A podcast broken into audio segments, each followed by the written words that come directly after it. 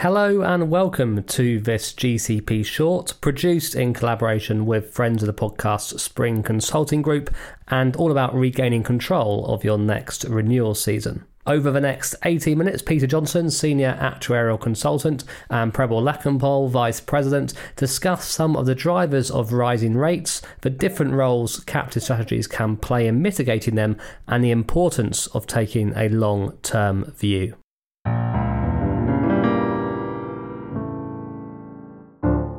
Peter, perhaps a good place to start. Could you draw a little bit of a picture for us in terms of what is happening to insurance rates across a, few different lines in the commercial market right now? Uh, sure, Richard. You know, I've been looking at filings over the last six months for a lot of the major property and casualty uh, line writers, and there really is a clear ramp up in uh, rate activity rate increases across certain lines, uh, mostly liability type lines. For example, we're seeing you know, for one of the major carriers 30 plus percent rate increases for uh, D&O, cyber, and their professional E&O coverages across multiple states. So the, the typical ranges for, for some of these rate increases for these you know liability lines is in that 15 to 40 percent range. You know there are exceptions. In some cases, underwriting in certain states has been more favorable, so the carriers don't need to take any rate increases, but we're definitely seeing a lot of activity. And on a client specific level, uh, we're seeing numerous examples of double digit, in some cases, triple digit rate increases. For example, in umbrella insurance, we're seeing this a bit. And on top of that, limits are being cut by half or even more in some cases. We've also seen that with uh, cyber uh, numerous times. So these carriers are getting hit with uh, with claims in these lines. So they you know, unfortunately need to respond. So it creates a very, you know, hard market situation. What's interesting though, in the aggregate, according to S&P Global's data coming out for 2020, the combined ratio for 2020 is uh, fairly close, a little better than 2019. So I guess the question is, what is driving that? Well, you have examples of lines that are seeing more favorable experience than expected because of the pandemic and the, the impact on our economy. Auto insurance, as an example, people are driving less, claim frequency is down. It really offsets some of the, the poor experience we're seeing in these other lines. Yeah, it's it's interesting that that offset as well, Peter, because obviously some large corporates, captive owning type corporates, do have large motor fleets, and they will they will see a knock on effect potentially in in kind of motor rates. But a lot of those, I feel like a lot of those averages uh, across you said kind of 30% across some liability lines hide some of those double some of those triple digit figures we hear about peter in the market don't we? Because we do hear a lot of horror stories in some of those lines of particularly D&O triple digit or or or professional indemnity just to cover the capacity just isn't there any, at all anymore. That's right. And those uh, those percentage increases i mentioned those were the filed rates but the carriers you know have certain underwriting capabilities to take you know double digit rate increases if needed uh, on specific insureds in certain industry sectors that are performing poorly. So, as an example, the the healthcare industry is getting hit hard right now with cyber. Um, it's it's very difficult for them, as opposed to other industries. They're seeing um, a fraction of the issues with ransomware and other type claims. So, Prabal, is there any indication of where we currently are in a cycle. We talk about hard, hard and soft market and the, and the natural cycle of the insurance market. Are we starting to see any any hope of, of softening in, in some lines? Yeah, I mean that's a good question, and you know to help um, sort of get to the heart of where we sit in the cycle, I think it's best we look backwards because that gives us some reference point for where we may be going. So when we look back at data for the last 50 years or so, one of the things that becomes very evident is that insurance markets, a lot like financial markets, have an expansion cycle of ranging, averaging anywhere between eight to nine years. And then a much smaller but um, very pronounced contraction cycle, or what we'd call the hardening of the markets. There are few aspects that make hardening of the markets extremely tough, right? One is what Peter just spoke about, which is the stricter under, underwriting criteria, thereby making coverage the limits much lesser, premiums more expensive, The other aspect that we're continuing to see, which is fairly consistent with how hard markets have behaved in previous hard market cycles, is the reduced level of competition across the market. This is something that's becoming increasingly evident to us as we go out and place coverage for our clients. The number of carriers that are stepping away from particular lines or don't want to write, um, you know, high limits is increasing on a daily basis. Having said that, I think we're expecting rates to at least continue to increase for another couple of quarters. An oversimplification, right, of the insurance markets is insurance companies are really making money in in one of two ways and i will preface this by saying this is a this is an oversimplification through underwriting income or through investment income so when financial markets go through a tough period where investment income is hard to come by insurance companies default to the under, underwriting income criteria. And that's what, in a way, I think we're seeing somewhat. I think um, COVID has made it harder for us to anticipate how much longer the hard market cycles will continue on for, right? So if you think about previously, Peter spoke about auto and, and cyber, continuing with those examples, the under, underlying behavior of some of these risk units have changed people aren't driving as much. So what is how is the auto market going to behave post pandemic? That will sort of drive how quickly we're going to come out of the hard market cycle. So tying it back to sort of the captive discussion, clients who have a lot of risk in their captives have been able to tide over the hard markets in an extremely efficient manner. And the reason for that is uh, in aggregate, it's still easy for us, or, or the risks are still predictable in aggregate. So if a client had auto and cyber liability in the captive, there's been an uptick in cyber, but there's been a drop in auto. So it sort of helps level off some of those risks. Peter, Prabal started to touch there on, on kind of the captive as, as one option and one strategy. What strategies are insured who maybe don't already have a captive turning to in response to these these rate hikes over the past two years? What what different options are there available? Well, in the unfortunate case, uh, there are insureds that really aren't aware of perhaps any captive related options like a group captive and would would choose to go uninsured. That is unfortunate, but it is happening. Uh, professional uh, liability in the nursing center space is a is an area that has gotten hit extremely hard. These these nursing centers are unfortunately in a very compromised situation. So there, there's that example on that extreme. But generally speaking, to reduce the impact of these rate increases, either by force or by by personal choice, an insured will increase their retentions and mitigate some of the premium increases, um, or just unfortunately have to deal with higher premiums in the near term. And in the meantime, looking for options such as a group capped op- captive option if you're in the middle market space uh, and not big enough uh, and structurally uh, sound enough to have a single parent captive, a group option would be viable. And then a group option, uh, as if, if, you don't know, as, as the listener, that's uh, where you have pooled risk of other member participants, either uh, heterogeneous or homogeneous in nature.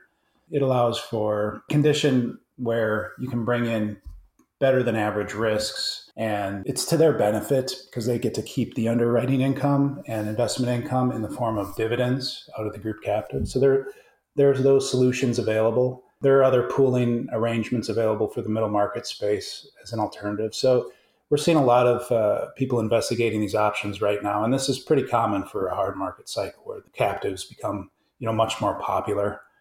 But our play is really more of a, a, a long term play, and that's how we advise our clients. But we're absolutely seeing a lot of spiked interest uh, with these captives.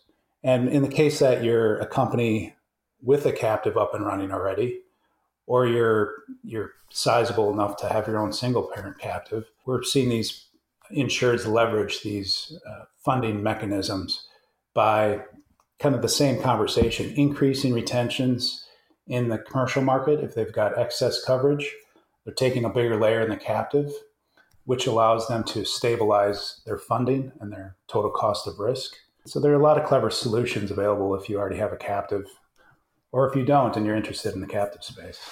Yeah, just to piggy off what uh, Peter was outlining there, I think the market, there's certainly a lot of interest in, in for captive in the market. For instance, we have a cell captive solution that has been getting a lot of traction from from clients who are looking to get a solution up and running pretty quickly. Um, they recognize they're we're in the middle of a hard market cycle, and um, you know having a captive gives them that opportunity to have an alternate discussion with the market. I think that's the that's that's the essence of what a captive is allowing clients to do. Right? You're uh, you're now changing the conversation rather than trying to beat an insurance carrier down in rates. You now have the ability to say, we have an alternate solution and we're, we're willing to go that way as Peter said, there's obviously value in looking at it over a long term time horizon. Clients who had set up captives 10, 20 years ago, as I said earlier, have been able to benefit through the hard market because they have a captive that has already done the hard work. They now have you know surplus built into the captive and they're able to use that surplus to soften the blow of the hard market. The other piece I'll say is a lot of clients are looking to look at policies in an innovative manner, right? So one of the things I've seen a lot, some clients starting to think about is, can we split out a cyber policy, right? There's the first party risk associated in a cyber policy, and then there's the liability um, that the that the cyber policy gets you, the liability coverage. Is there value in trying to split out the first party from the liability does that help you reduce premiums, get higher limits on liability, while the first party risk can potentially be self insured? Anyway, these are some of the things that we're seeing the market come back with. Yeah, really good and nice to highlight those different options because so often we just hear, oh, if you don't have a captive, then maybe you should consider having a captive. But of course, you just outlined there are a few different ways to do that. It could be setting up your own standalone captive, it could be joining an existing group captive, it could be renting a cell from someone such as yourself to have a cell captive, which could be a quicker way to market. So there really are lots of different options. And I don't know if you've heard uh, the latest GCP short we did with Vermont, but there was a, a, a new captive formation uh, who featured in that episode. And they actually were already part of a group captive, had been part of a group captive in Cayman for many years. And they've now added on a single parent captive, but kept their group captive involvement. So it just shows the, the range of different options that, that owners um, or insured, sorry, should be and, and could be exploring. Um, Peter, above there, we mentioned uh, captives being one of the options, and we mentioned how it can help uh, mitigate these rising insurance rates, considering that captives should be kind of transferring risk at, at an appropriate and kind of market level. How does a captive actually help mitigate those rising insurance rates? I think, in, in the simplest uh, way to explain it, is it facilitates very much improved competition. it's a competitive market mechanism. It's it's an insurance company that can compete and uh, you know, accommodate these hard market cycles by taking on more risk and it mitigates the, the total cost of risk of these insureds at the same time. So if, if you have carriers that are taking 30 plus percent rate increases and reducing limits on top of it, your captive can step in and, and take over. In, in fact, in, in some cases, almost replace the carrier mechanism that in the past may have been uh, pretty competitive in nature and a viable funding option. But now with the hard market, maybe not so much. Then the cap can step in, and over the long term, you know, this will really help stabilize costs. So again, it's it's back to the long term play. There's there's definitely uh, an area for carriers to, to play in this space and provide excess coverage, but the captive facilitates this much improved competitions, especially in these hard market situations. Prabal, Peter mentioned there the, the importance of this being long term, and, and I think that's extremely important to mention because, of course, you know you, you can't just decide to set up a captive today, be live tomorrow, and you're writing risk next week. Uh, you've got to have funds in place. You've got to have kind of a business plan and business model for the captive. So, why is it important for risk managers and their CFOs or treasury at prospective captive owners to understand what the long term strategy of their captive will be? It's not it's not just a short term fix, is it? Absolutely not. And that's I think that's one of the things that excites me about the captive space, right? It's when you're when you're working with a client, you're really bringing together various stakeholders across the organization. Usually when we work with clients, we, you know, there's obviously the risk team that, that's involved, the finance, the treasury, the legal, HR, if um, employee benefits is something you're looking at. And it's bringing together all these stakeholders to the table, having an open and honest dialogue to say, what is it that we're looking to achieve here? And how can a captive facilitate that for us? In terms of the long term strategy, right? Peter touched upon um, total cost of risk. And I think that's what resonates a lot with um, the CFOs and the, and the leadership when we're talking to them about the solution because captives are giving you an opportunity to look across your organization, not look at risks from a siloed perspective. If you think about how an insurance company is usually underwriting programs, and I say usually because there's a variety of ways you could do this, most underwrite most insurance companies are looking at your risk on a line by line basis and then providing you some aggregate coverage. But when you fund risks through the captive, you have the opportunity to look at your risks in a holistic perspective. A lot of times when we work with organizations to do some sort of risk optimization studies, that's one of the first things that organizations are blown away by, right? So I'll give you a simple example. Look at long term disability and workers' comp.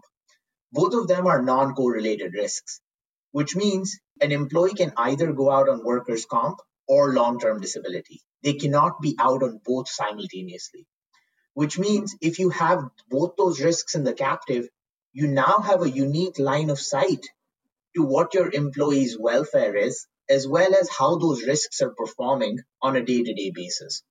I think the other piece that a lot of captives benefit from is bringing together all these non-correlated risks is helping your capital do double duty, right? You you now have certain amount of reserve and surplus in the captive. You can use the same amount of capital to do double duty by underwriting some of these non-correlated risks. And from an actuarial perspective, you're really able to um, reduce the volatility of those risks within the captive. And then one final comment would be once you have a captive up and running, it's giving you the opportunity to write some extremely non-traditional risks, right? And one example that comes to mind for me right now is credit risk. I know a lot of organizations have thought about it, but I think through the pandemic, it's become front and center for a lot of groups who are looking to use their captive to create a more efficient cash flow mechanism leveraging their credit risks.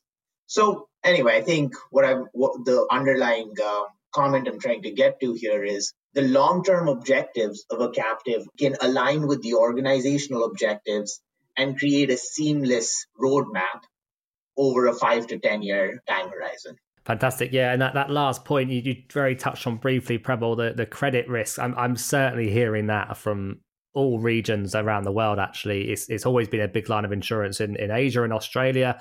Um, it certainly uh, is one in South America at the moment, which is, is quite problematic. And, and I'm hearing the same from European, American uh, captive owners and consultants too. So that's certainly one maybe we can dive into in more detail later in the year. But in the meantime, Prabal and Peter, thank you very much for joining the latest episode of the Global Captive Podcast. Thank you, Richard. Thank you. Well, thank you to Peter and Prabal for another informative GCP short and one I'm sure many listeners will have found helpful with regards to the different benefits a captive can bring in mitigating the impact of the hard market. For more information on Peter, Prabal, and Spring, please visit the globalcaptivepodcast.com website and check out our Friends of the Podcast and guest pages. In the meantime, stay safe, stay well, and see you next time, captives.